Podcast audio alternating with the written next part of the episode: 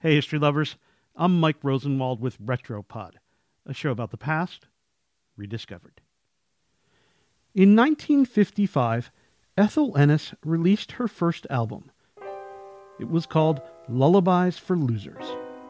The album put the Baltimore jazz singer on the fast track to fame. Ennis's husband told the Baltimore Sun that none other than jazz legend Billie Holiday called her to tell her she was the real deal and would be famous. Ennis's silky, soulful voice won her record contracts and European concert tours. She performed with big names like Benny Goodman, Duke Ellington, and Miles Davis.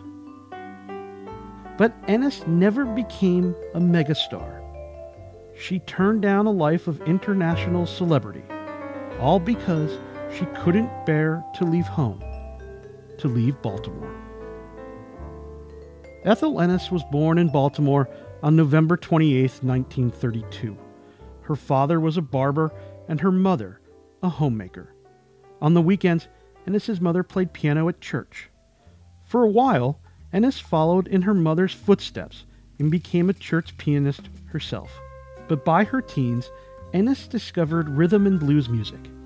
That didn't go over well with her conservative parents, though. They thought it was a passing phase.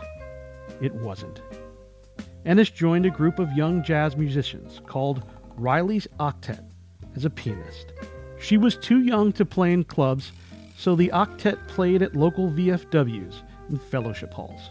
Ennis described her grandmother's reaction to her early jazz performances in an oral history interview she did with the Baltimore Voices Company in the late 70s.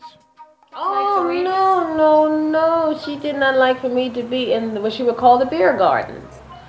And when I put on my first strapless gown, she said, "Where's your undershirt, gal?" I said, "You don't wear undershirts with strapless gowns." At one performance, an audience member asked her to sing a popular song called In the Dark.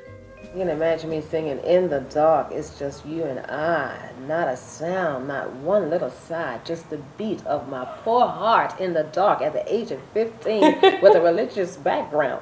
but I sang the words, not knowing what I was singing really. Sang the words, and the people loved it, you know. I said, well, I'll just hang up my shingle as a singer also. So I'm a singer.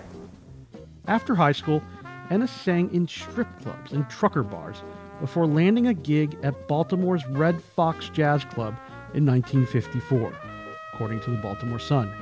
A year later, she'd released that first album, Lullabies for Losers, the one that earned her the call from Billie Holiday. Ennis even joined Benny Goodman's band for a European tour organized by the U.S. State Department. Ennis, she was a huge success with audiences.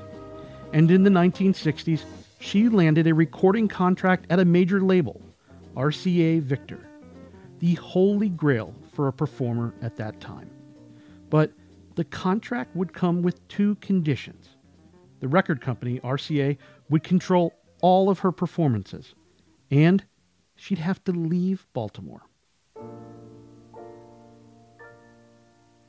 According to the Baltimore Sun, Ennis's agents told her she'd only be a semi star if she stayed in Baltimore. She said, Okay, I'll be a semi star. In the oral history interview, Ennis was asked why she wouldn't live in New York or LA, where she'd have more opportunities for fame. Well, you have to be refueled. Yeah, my fertilization was right here. did well, I guess I never wanted to leave my friends and family. I never did. Same right now in the neighborhood we live in we wouldn't move away. We've made friends there. And it's a, a route that we've started. And uh, why move away? You know, um, no, I, I, I think that's so much more important. Though she gave up her chance for superstardom, Ennis remained a fixture in the Baltimore jazz community and continued working with some of the biggest names in jazz. She also made national appearances, including singing the national anthem at Richard Nixon's presidential inauguration in 1973. And in 1984, Ennis and her husband opened Ethel's Place, an upscale Baltimore jazz club. It closed four years later, though. But Ennis, she continued to sing locally. When big stars came to town, they asked her to sing with them. Though general audiences might not know her name, jazz historians say Ennis was one of the greats. After she died earlier this spring, a jazz scholar told the Baltimore Sun Ethel could do what the really great singers do, and that is inhabiting a song and making it her own in a very special way.